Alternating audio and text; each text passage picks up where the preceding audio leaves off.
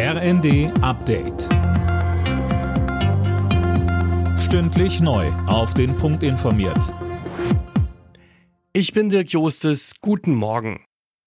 Die Zahl der Toten steigt nach den schweren Erdbeben im türkisch-syrischen Grenzgebiet weiter auf mehr als 8000.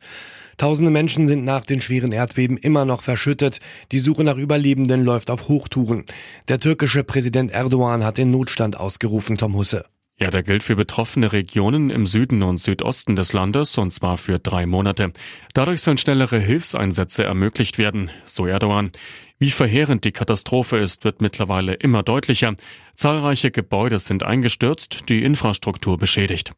Auch in Syrien sind die Rettungskräfte unter schwierigen Bedingungen im Dauereinsatz.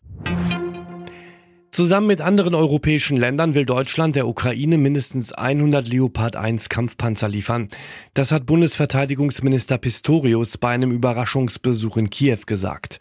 Die ersten Panzer sollen demnach in den nächsten Monaten eintreffen, zusätzlich zu den neuen Leopard 2 Modellen. Bei NTV bekräftigte Pistorius, Kampfjets kommen für ihn weiter nicht in Frage, aber wir haben die Aufgabe, gemeinsam mit den anderen Partnern, dass die Luftverteidigung aufrechterhalten bleibt. Das heißt, durch Lenkwaffensysteme, durch Munition, durch Ersatzlieferung für ausfallendes Gerät.